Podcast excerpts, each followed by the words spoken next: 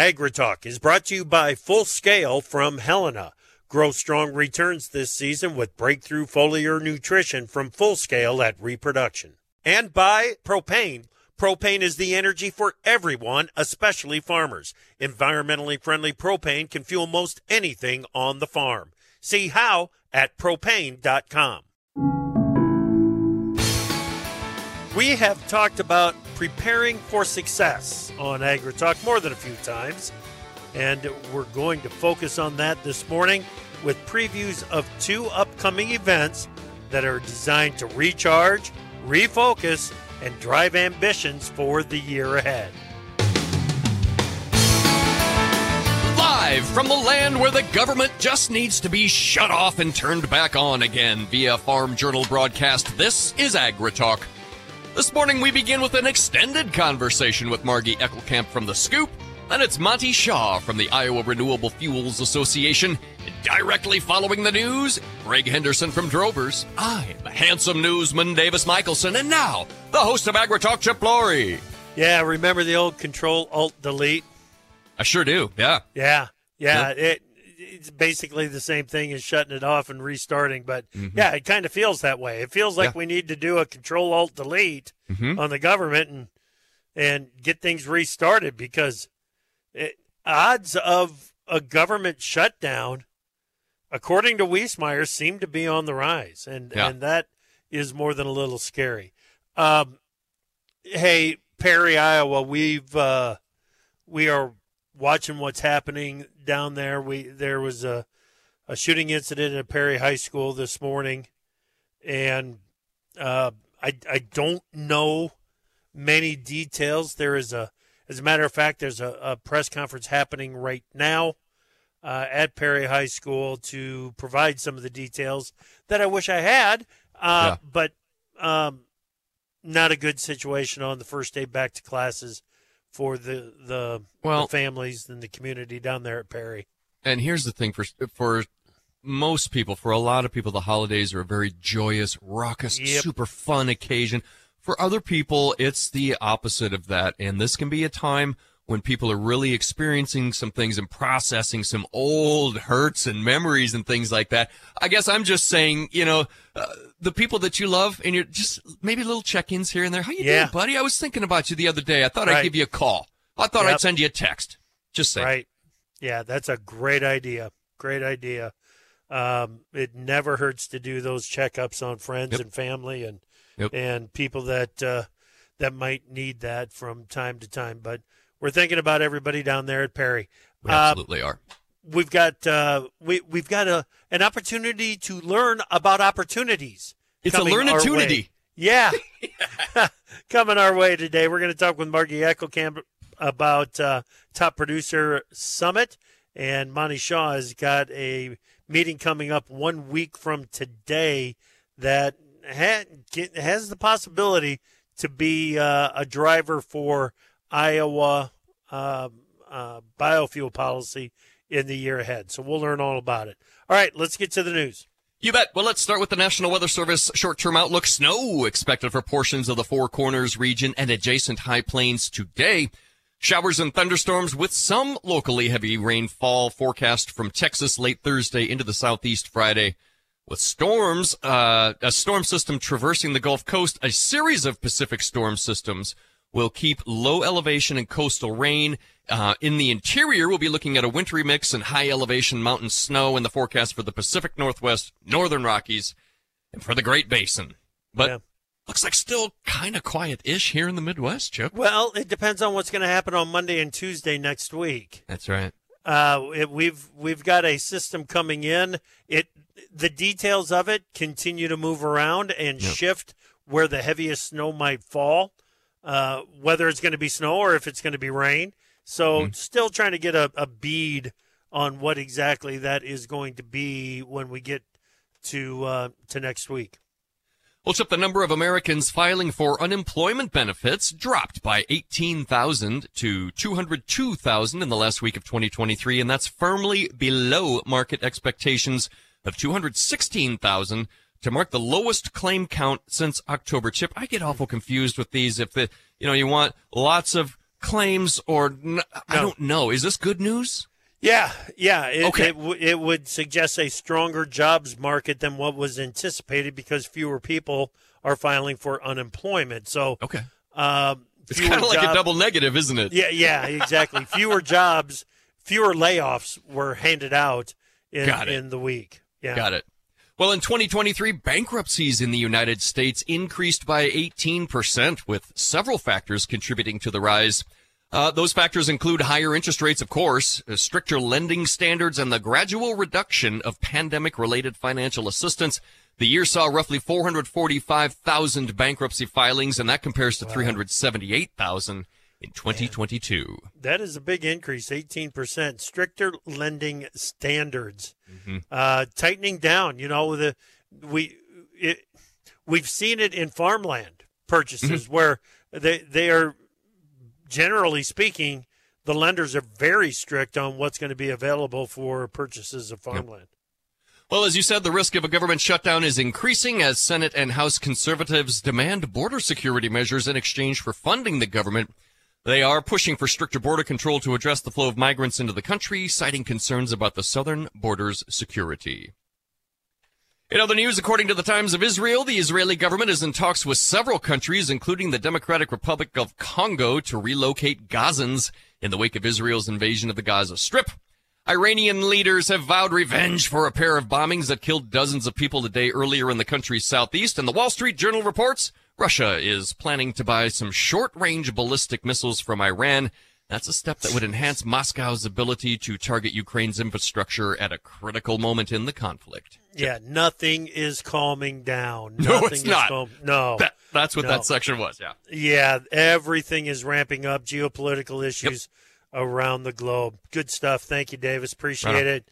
All right, let's bring in Greg Henderson, editorial director at Drovers. How you doing, Greg? Good morning, Chip. I'm great. How are you? Doing just fine. Tell me about what's happening in this cash cattle trade. Well, yeah, we've seen higher prices already this week, uh, Chip, and and the new year marks a change in the seasonal trend for beef. Generally, that's because the holidays are over, and you know the the demand for those high end products like tenderloins and ribs that's gone way down. This year, those tho- those tenderloin prices are off uh, forty one dollars a hundredweight already. And that's driven the choice boxed beef price down $15 a hundredweight. So lower cutout values mean packers are struggling to make any money. Uh, they're going to be less aggressive, you would think, right? But they do need inventory. And the cattle and feed report from last month shows that cattle feeders need to move that inventory. So we're kind of in uh, conundrum here. But right this week, Chip, looks like things are moving in the cattle feeders' favor. Um, we'll see how that plays out in the coming weeks, but the fundamentals are still strong for the rest of the year. We've got tighter supplies, and eventually we'll Yeah. get into those smaller fed cattle numbers, which will help. Yeah, i- and those smaller fed cattle numbers. i- mean, it's something that's going to show up by the end of the first quarter, isn't it? Absolutely. You know, we've we've Yeah. got this the group uh we've got the numbers right now higher than they should have been given the trends of last year but yes we will get through this and uh the second quarter will be uh probably decidedly different Yeah. Yeah. All right. Hey, Greg, thank you so much. Appreciate it. Happy New Year to you, and uh, we'll talk to you next week. happy new year chip All right. That is Greg Henderson, editorial director at Drovers. You know, I remember a time when Christmas did not have that much of an impact on beef demand and those those rib prices, but man, oh man, it's a, a big, big, big influence now. All right, we've got Margy Eckelkamp up next here on AgriTalk. From powering irrigation engines to warming buildings, propane has always been a part of American farm life. Now, you can be a part of propane's future and save money at the same time. The Propane Farm Incentive Program is a research initiative that provides farmers up to $5,000 towards the purchase of new propane powered equipment. In exchange, participants share performance data to make tomorrow's ag operations more cost effective, more efficient, and more environmentally friendly with propane. Getting started is simple. Visit propane.com slash farm incentive to see if you're eligible. To produce higher yields and greater value at harvest, timing is everything. Full Scale from Helena helps soybeans reach their full potential with breakthrough foliar nutrition and reproduction. Full Scale delivers beneficial plant extracts and micronutrients with the added efficiency of ENC formulation technology. It gives your soybeans every opportunity to grow strong returns this season. Contact your local ag retailer or Helena representative to learn more about Full Scale. Always read and follow label instructions and check registration status before use.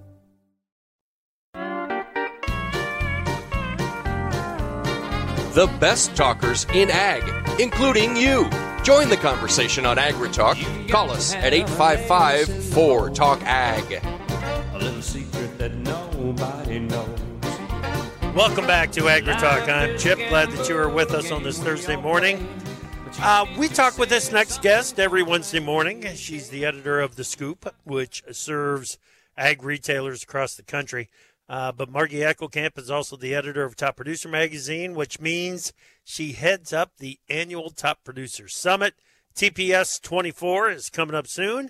And Margy joins me right now to talk about what is going to be happening in Kansas City. So, Margy, welcome back. How are you? Hey, Chip, doing well this morning and excited to share what the team has cooked up for the first ever Top Producer Summit in Kansas City. Yeah. So, we have been hosting this event at Farm Journal for quite a long time, first in Chicago, also in Nashville, but we're bringing it to Kansas City February 5th through the 7th 2024 at the Loews Hotel. It's an outstanding brand new hotel there yep. in downtown Kansas City. And we have a packed agenda. Yeah. Yeah, you certainly do. As I was uh, looking through the agenda and have looked through the agenda, it it uh, is is pretty impressive. You know, and Kansas City, uh, it it has it has become that Midwest location for events like this just because of how you know consumer friendly the whole downtown area is. Yes. So we do have a Wednesday night event at the very popular Power and Light District. Yeah. Uh, as a networking social event. But Kansas City, as you mentioned, easy to get to. They've got yep. that brand new airport. So we're really looking forward to seeing everybody in Kansas City. Right. Okay different tracks available at TPS 24?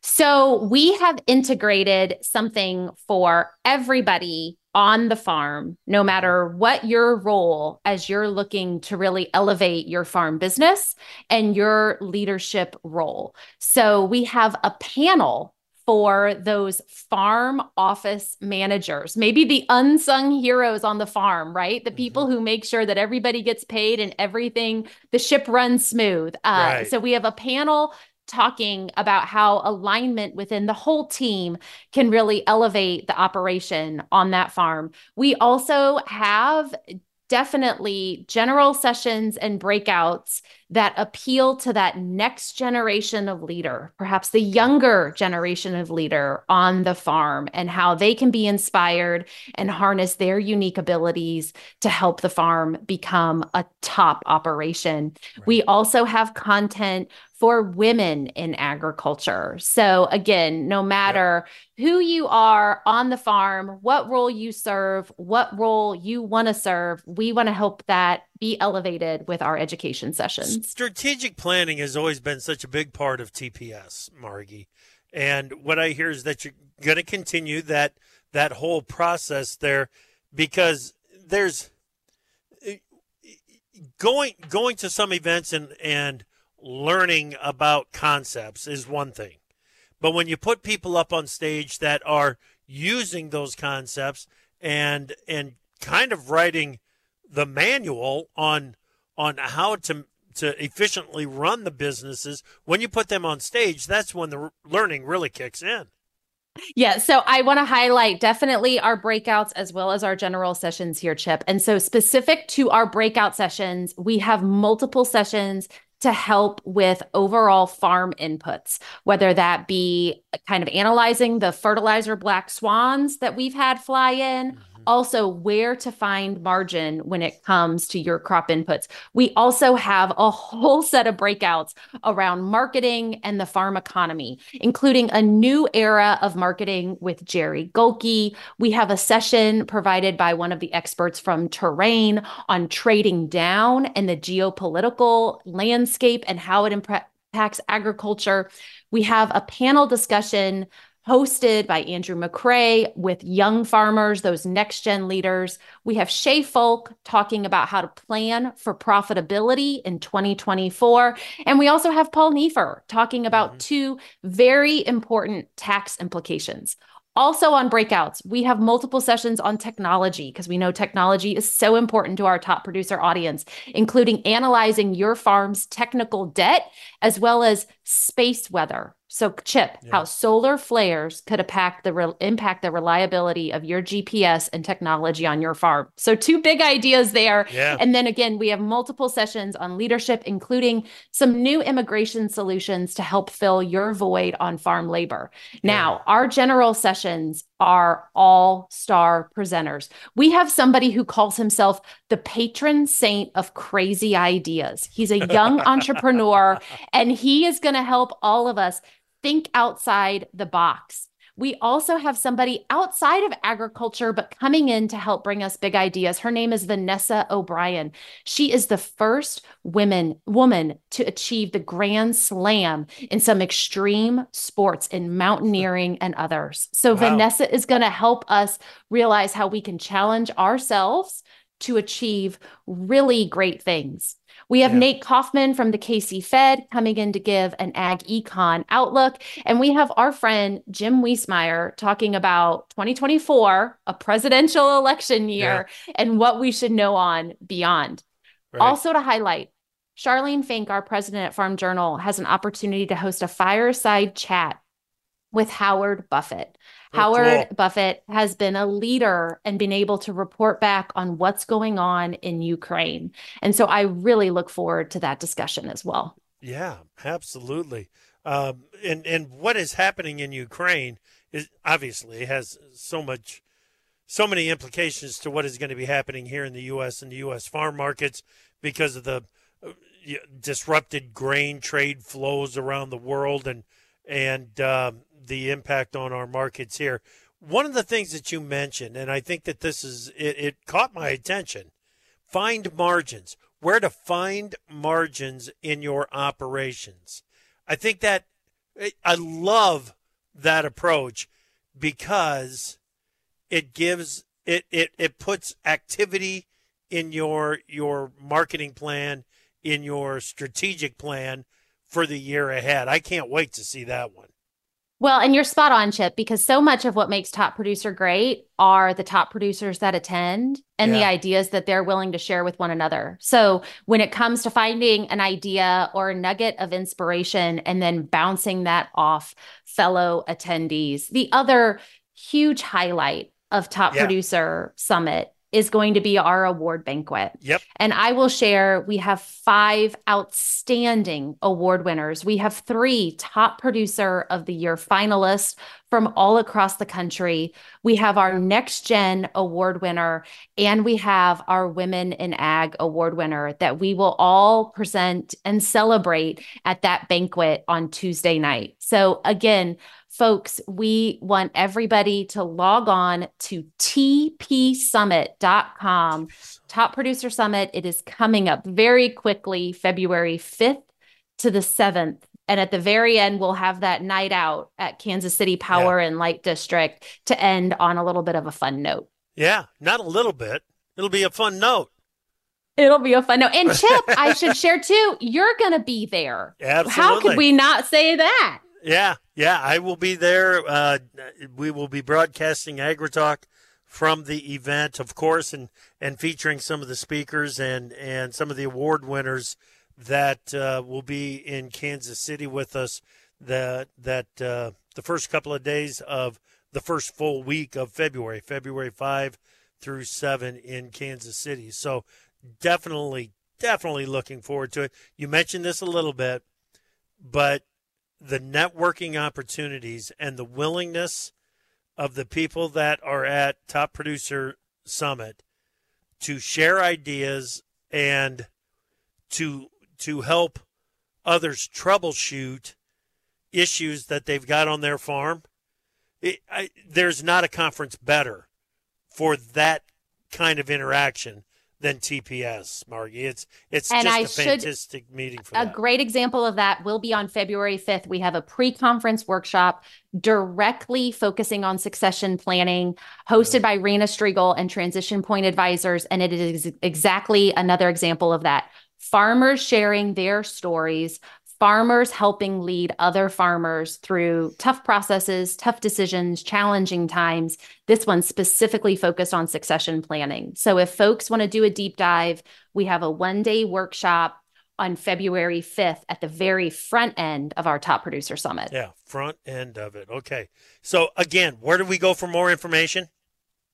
Absolutely. So, folks, go to tpsummit.com. You can get registered. You can also go ahead and book your hotel. Our hotel block does end uh, by the end of this week. So, if yeah. you're interested in joining us, please do. Yes, yes, absolutely. We'll look forward to seeing you all down in Kansas City. Margy, thank you. Thank you, Chip. You bet. That is Margy Eckelkamp, editor of Top Producer Magazine with the details of TPS 24. Coming up next, Monte Shaw from the Iowa Renewable Fuels Association. To produce higher yields and greater value at harvest, timing is everything. Full Scale from Helena helps soybeans reach their full potential with breakthrough foliar nutrition and reproduction. Full Scale delivers beneficial plant extracts and micronutrients with the added efficiency of ENC formulation technology. It gives your soybeans every opportunity to grow strong returns this season. Contact your local ag retailer or Helena representative to learn more about Full Scale. Always read and follow label instructions and check registration status before use. From powering irrigation engines to warming buildings, propane has always been a part of American farm life. Now, you can be a part of propane's future and save money at the same time. The Propane Farm Incentive Program is a research initiative that provides farmers up to $5,000 towards the purchase of new propane powered equipment. In exchange, participants share performance data to make tomorrow's ag operations more cost effective, more efficient, and more environmentally friendly with propane. Getting started is simple. Visit propane.com slash farm incentive to see if you're eligible. Time for Markets Now with the experts from ProFarmer. Pro Farmer editor Brian Grete joins us right now. Plus signs in corn and wheat trade, Beach. What's going on there?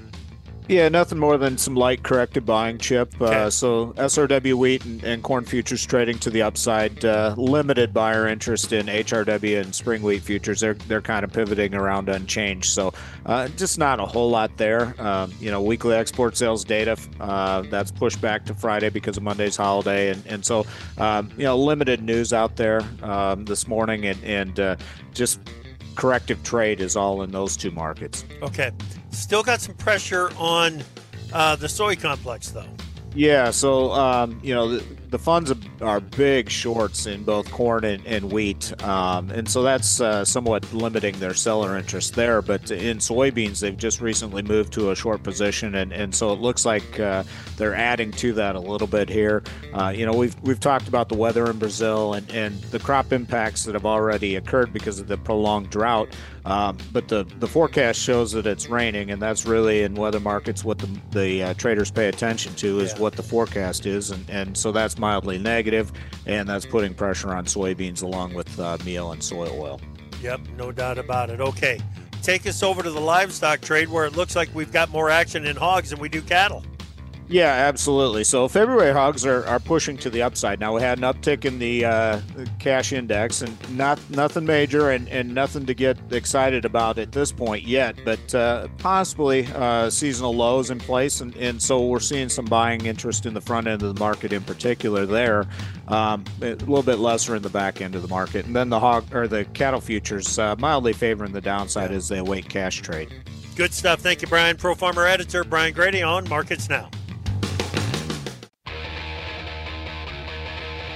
Opinions expressed on AgriTalk do not necessarily reflect the views of Farm Journal Broadcasting, affiliate stations, or sponsors.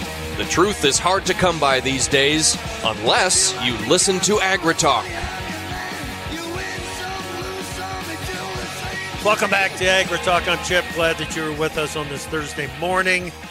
Uh, biofuels uh, had a good year in 2023. We've been reflecting back on that a little bit, and I want to continue that conversation with Monte Shaw, Executive Director of the Iowa Renewable Fuels Association. Happy New Year, Monte. How you doing, man? Well, doing so far so good, but it's you know it's pretty early. I don't want to count yeah. my chickens here. Yeah, that's right. I hear you. I hear you. Um, as I said, 2023, pretty good year for biofuels and some of the the progress that was made on some important issues, right? Yeah, I mean, I'm I'm a glass half full guy. I'm a little frustrated. Um, you know, I'd like to know exactly what we're going to do on carbon scoring with with the the GREET model. You know, we got some very good news at the end of the year that they're going to approve the GREET model, but it's going to have some modifications. Right. You know, the devil's in the details. Uh, Secretary Vilsack seems very confident that it will be good for agriculture, so that makes me feel good. But I, I'd still like to see that. And then we do have some ongoing frustration over year-round E15 sales. Yep. Um, the, the, rule has moved from EPA to the White House for review, but it's still not final. It's nearly two years overdue. Um, we just need to get that done here in the next literally days so that we can be prepared for the summer. But from a production and use standpoint, it was good. I think margins were decent for plants, so I, you know, I can't complain too much. Yeah, and the production levels that we were at at the end of last year were bumping up against the all-time um, all-time highs, right? Yeah, I haven't actually sat down uh, because we have our big annual uh, Iowa Renewable Fuel Summit coming up here, yep. literally a week from today. I haven't actually sat down and done some of my year-end statistical analysis that I typically do. So I know we ended strong. Uh, I don't know yep. how it ma- matched out year full gotcha. year on full year. Gotcha, gotcha. Speaking about E15, there was a press release out this morning that that uh, Montana, Montana is yeah. on board with the uh, sale of E15. It's the 49th state to approve the sale of E15. That ought to launch. come, come on, Monte. Give me some hope that we can get year-round availability of E15 nationwide in 2024. Yeah, you know, and this is where my staff gets mad at me because I'm I'm like, hey, that's good news, and then I always think of what's next. So when I when I yeah. see 49 states, I think, gall darn California, they need to get they've had the yeah. data to approve year round. We we did the testing with them two years ago. It should have been approved a year ago, but they keep having staff turnovers, and I you know it's California. Who knows? Now nationwide, um, that is going to take legislation. A bill's been introduced. Um, it even has the support of the American Petroleum Institute. Yeah. So big oil, quote unquote, is actually saying, "Hey, enough of this state by state stuff. Let's get this done." But it is it's being blocked because some small refiners don't like it, and and they happen to be in the backyard of one of the senators that sits on the committee that the bill has to go through. So, yeah. you know, it'd be nice if the White House would put a little pressure on there. Um, we're going to continue to pursue, along with Iowa Governor Kim Reynolds, the the multi-state, you know, eight state state solution. Now that's mm-hmm. not nationwide, but we think if that goes in, it'll put even more pressure to have a national solution, so we won't have all these different rules in different states. Um, so we're going to try to fix it in as many states as we can. Hopefully, that leverages a national fix. Um, we'll we'll see. Yeah, yeah. How big of a deal is that, Monte? Well, you know, I think it's a big deal. I mean, uh, you could say, hey, that's, you know, if, if we magically went from E10 to E15 and it's not going to happen overnight with right. that, you know, it, it, it could be, you know, on the, if you're the glass half full person, you'd say it's 7 billion gallons of new demand. That's huge. huge. If you're the glass half empty person, you'd say, well, with the penetration of EVs and all these new CAFE standards and EV mandates, it will allow us to tread water. Well, either way, that's huge, right? So we need to get this done. It gives us breathing room to develop new markets, whether that's higher blends through a next generation fuels act that the national corn growers are pushing, whether that's through sustainable aviation fuel and other markets. Um, you know, E15 is a key bridge to getting this done. And so yeah. we really do need to get it done. Yep. Yep. When you mentioned carbon scoring, Monte, it, my, my thought process jumped very quickly over to capturing, bearing CO2 that's released in the ethanol manufacturing or making process. Uh, the controversial CO2 pipelines, is there an update to the status of the Summit Carbon Solutions pro- project? Yeah, so I mean, we have a couple of different projects in Iowa, and there's a few more in states surrounding us. Mm-hmm. I still feel good about them. Right now, I'm frustrated with the delays because it's basically people who have been honest. They've said we don't want low carbon biofuels because they will compete with EVs, and we want mm-hmm. e- electric vehicles. I mean, it, they're kind of saying the quiet part out loud. They're just anti-agriculture, is what it comes down to. But at, at the end of the day, you know, they're controversial because there's a small group of people who are yelling, who are yelling really loudly. But you know, 75% of landowners in Iowa have signed voluntary easements. 80% in North Dakota. They got ahead of us here recently. Um, the the the regulatory process in Iowa is moving forward on schedule. I there was nothing brought up in the public hearings that would give the utilities board a legal reason to deny the permit request. So I will be shocked if they deny the permit request. I think it'll be approved here in January or February. It looks to me, from what I hear from uh, Governor Burgum in North Dakota, that that process is moving forward and should move and should go ahead. And then you just have South Dakota where they're letting it kind of play out county by county um, yeah. But I think progress is being made there. A couple of counties have made it impossible for their ethanol plants to hook up to the pipeline because of setbacks that are physically impossible to meet. They're either going to change those or the pipeline's going to have to go buy them. I mean, you're not going to you're not going to stop a whole project because of two plants. Now, I feel bad right. that those plants would be left out, and it would be very economically detrimental for those plants and and those county boards of supervisors are going to see their county hurt if they don't, you know, kind of figure out what's going on here because we do need accurate carbon scoring, which is what kind of started this question. Yeah. And so we yeah. need a we need a legitimate GREET model, but it doesn't matter what model you use to count the carbon if you're not low carbon enough. And the key to being low carbon enough for sustainable aviation fuel is carbon capture and sequestration. If you gotcha. don't have carbon capture and sequestration, you essentially take the key to the largest new agricultural market in history and you throw it away. Yeah. So it's vital we get these things done. Yeah, Secretary Vilsack has said the number many times, and every time he does, it makes my eyes go wide when he talks about a 36 billion gallon market for sustainable aviation fuel. So, and, and, that's just in the United States. By 2050, it's expected to be over 100 billion gallons worldwide. Think about what we did. The 80s farm crisis when I grew up sucked. The 90s weren't a lot better. We were just kind of in stagnation, never, you know, overproducing our markets, waiting for that government program to kick in. It was not how we wanted to farm. And then in the 2000s, a 14 billion gallon E10 market in the United States literally turned around the economic fortunes of rural America. That was 14 billion gallons. Think what a hundred billion gallon new market would do on top of that. It's Jeez. it's literally mind boggling, and, yes. and and that's why we're it's so important. Yep. Okay. You said it a week from today. The 2024 Iowa Renewable Fuels Summit is taking place. Uh, tell us about it. Chart our course is the theme.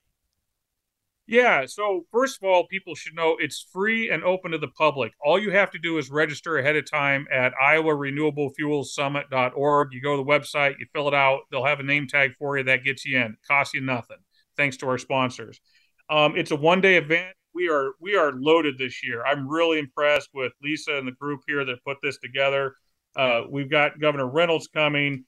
We'll have some presidential candidates. Emily Skor with Growth Energy is going to be there you mentioned Secretary Vilsack. He's going to be there and provide okay. remarks. Um, we have an expert coming in on the Middle East. Uh, we think it's a very timely topic just from a general interest, but also it affects energy, and energy affects our business. So we have an expert coming in to talk about what's going on in the Middle East. And then we're going to have three really important panels. There, there's four main disruptions going on in agriculture today um, some good, some challenging, mm-hmm. that are really going. That's why we chose chart our course. We really don't see this many major disruptions at the same time. Usually, it's like, hey, we, we created a new ethanol market in the early 2000s. That was a very positive disruption. Well, right, right. now you've got an EV disruption. You've got Brazil really looking to do to corn what they did to soybeans in the 90s. That's yep. that is going to be a disruption that I don't think gets enough attention. We've got the sustainable aviation fuel disruption, which is potentially hugely positive. And then we also have this rapid increase in uh, soy crush uh, that is going to change markets uh, throughout ag, uh, from trade markets to local markets to what that local uh, farmer does. So we're going to have panels on all these things, and hopefully it will empower the people who come to be able to chart our course for the best going forward. Yeah, very cool. Very cool. Why do you do this free and open to the public? it's our chance to get our word out. You know, um, we want to get as many butts in the seats as we can. Yeah. And thanks to many uh, gold and silver sponsors, please go to the website Iowa Renewable Fuels Summit.org. You'll see the sponsors. They make it happen. We're not trying to make money off this thing. Um, we're trying to get a lot of people there because th- we'll have people from probably 25 states, half a dozen yeah. countries. It's the Midwest largest biofuels policy conference. I tease the national groups that on a presidential year like this, it might be the largest policy conference all year. But, um, yep. um, but, but, it's because it's free and open to the public, and you don't have to fly to some place to, to, to see it. So if yeah. you're anywhere near Iowa, January 11th, plan to come over the night before. We start right at eight o'clock and uh, go through mid afternoon. Um, but this is world class speakers. The speakers on yes. these panels aren't just, they're not from Iowa.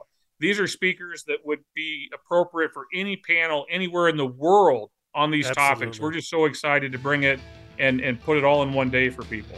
www.iowarenewablefuelssummit.com. That's dot where org, you want dot to go. org. Uh, excuse me, dot org. Dot O-R-G. Iowa Renewable Fuels Summit. Dot O-R-G. Good stuff, Monte. Have a great time. And, uh, We'll get a report from you when things wrap up. Thanks. Thank you. Anytime.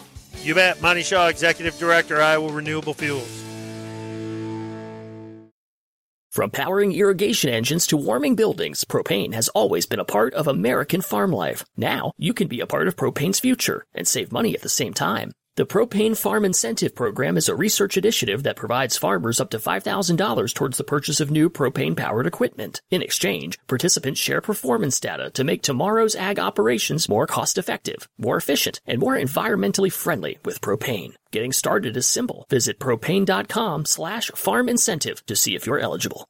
To produce higher yields and greater value at harvest, timing is everything. Full Scale from Helena helps soybeans reach their full potential with breakthrough foliar nutrition and reproduction. Full Scale delivers beneficial plant extracts and micronutrients with the added efficiency of ENC formulation technology. It gives your soybeans every opportunity to grow strong returns this season. Contact your local ag retailer or Helena representative to learn more about Full Scale. Always read and follow label instructions and check registration status before use.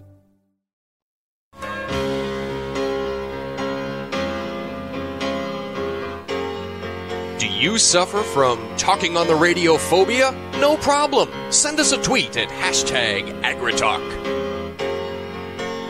And welcome back to AgriTalk, everyone. Thank you so much for tuning in. Your pal Davis Michelsen here, Chip Flory as well. Hi, Chip. Absolutely. Yeah. Everything good? I think so. Okay. I think so. Yeah, we're off and running. It feels like you know, and and it, yeah. it was. Uh, I uh-huh. think it was important to feature a couple of really important uh, uh, get-togethers that are happening in early 2024. Mm-hmm. Um, the Iowa Bi- the Renewable Fuels Summit is it's a one-day event, and uh, it I've not been to the summit. I've mm-hmm. always had something else going on. Uh, I would love to go and and hear this lineup of speakers that is scheduled for for Thursday of next week. Mm-hmm. But mm-hmm. Uh, uh, it's it's going to be a great meeting. We'll we'll have ears in the room. Let's put okay. it that way. Yeah. Okay. Are they doing Are they doing a lunch with it too? Do you know? Um, Do we know? Um, I, you know, hold on, I got it up right I feel like that would go a long way. You think it would? I got a feeling. Well, heck, people got to get fed. You got to have a little something to eat. That's you know, right. You bring a bunch of people in, you got to feed them something. Yeah, that's exactly right. You know, Pop Tart or anything, anything. uh, hey, we've uh, we've kind of talked about this quite a bit. Uh, there are some solutions to this Panama Canal problem. Oh yeah. Um, for the for the listener who who needs just a quick primer on this Panama Canal uh, they're now talking about addressing water shortages with some short-term measures and an ambitious long-term plan, uh, including damming the Indio River and drilling a tunnel The canal plays a vital role in global trade and is a significant source of revenue for Panama. And Chip, the problem here now is that the water levels at the Panama Canal, which is fed by a nearby sort of reservoir lake kind of a thing. Well, it's flushed. It's, the it's, the the vessels are flushed through the system right. with the water from the lake. Right. Right. Yeah. Uh, the problem is the added expense and time that it takes to get through the lagging Panama Canal now is driving some of those routes around the Horn of South America. Right. Um, this is a problem that adds oh. adds quite the expense. So during the dry season, one of the short-term fixes is the Panama Canal Authority will release water from Lake uh, Alajuela, Alajuela, a secondary okay. reservoir. We'll see. That'll allow for 24 vessels a day, lower than the pre-drought capacity of 38 vessels, but a little bit better. And hopefully they're, I mean, hopefully they're hoping for rain in May. Yeah. Hope is not a strategy, right? That's right. It's barely a plan. It's barely a plan. No, no. So, uh, I, yeah. You know, if it, what we need is for the weather to do the weather thing that creates yeah. the water, you know, that puts yeah. the water where it needs to be for the Panama Canal, and we there's just nothing we can do. Right. Right. Yeah. And and it's uh, weather is what's going to cure two of the big problems that we're dealing with. Yeah. Uh, with the the low water levels on the Mississippi River, creating all kinds of issues in um, in in moving product up and down that unbelievably important artery for U.S. ag trade, mm-hmm. and then the Panama Canal. And the more we learn about it from people like Mike Steenhoek at the Soy Transportation Coalition and and Ken Eriksen, uh, as as we have these conversations, and you you figure out it just how much effort Eh, you know has been put into and needs to be put into these two waterway systems to help facilitate more efficient global trade, it blows my mind. But it makes me think that the long term solution that they are talking about, Davis, and I think you got some of the details in front of you. I do. I, the the, the long term solution might be very ambitious, but mm-hmm. so was digging the canal in the first place. Well, that's right. That's right. Well, yeah. yeah. Let's let's not forget about the scale we're talking about here. Yeah. Uh, because on a small scale, it sounds ridiculous to dam up any river. That in this case, they would be damming up the Indio River and then drilling a tunnel through a mountain. Yeah. Yeah. Um, hollowed out volcano. Anyone? Um, but the thought is let's drill a tunnel through this mountain, pipe fresh water eight kilometers, that's five miles, and if you don't feel like doing the calculation, into Lake Gatun, and that's the main reservoir for the canal. So they would basically dam up a river, create a new reservoir, drill a tunnel from that reservoir into the old reservoir. Yeah. And then when the problem Wow. If, if the problem is corrected longer term, mm-hmm. I guess you can put a cork in the tunnel and shut things down and return it to what it was. Mm-hmm. Mm-hmm. You know, and and let the water flow over the dam. Maybe get a little electricity out of it, something like that. But holy smokes, it's a uh, it is a huge project.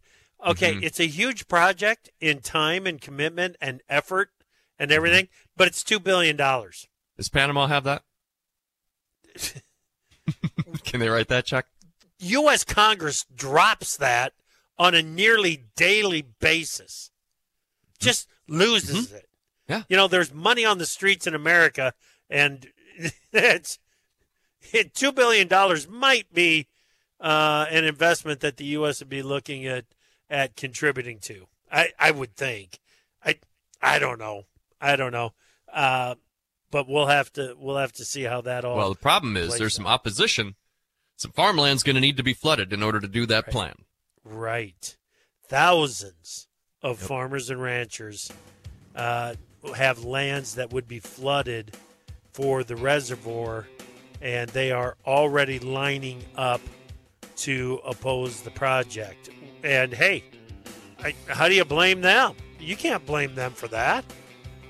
It's uh, it it it it can all be fixed by uh, by a more cooperative Mother Nature and uh, recharging some of the so- the the moisture levels, water levels that we need to see recharged in some important areas around the world. All right. Hey, thank you so much for listening this morning. Interesting uh, topic right there at the end. I love that. It's uh, big plans. Come back this afternoon. Brian Splitt, agmarket.net. And uh, tomorrow morning, I'm going to be away from the office, but Davis will be here. Keep the free for all rolling right along.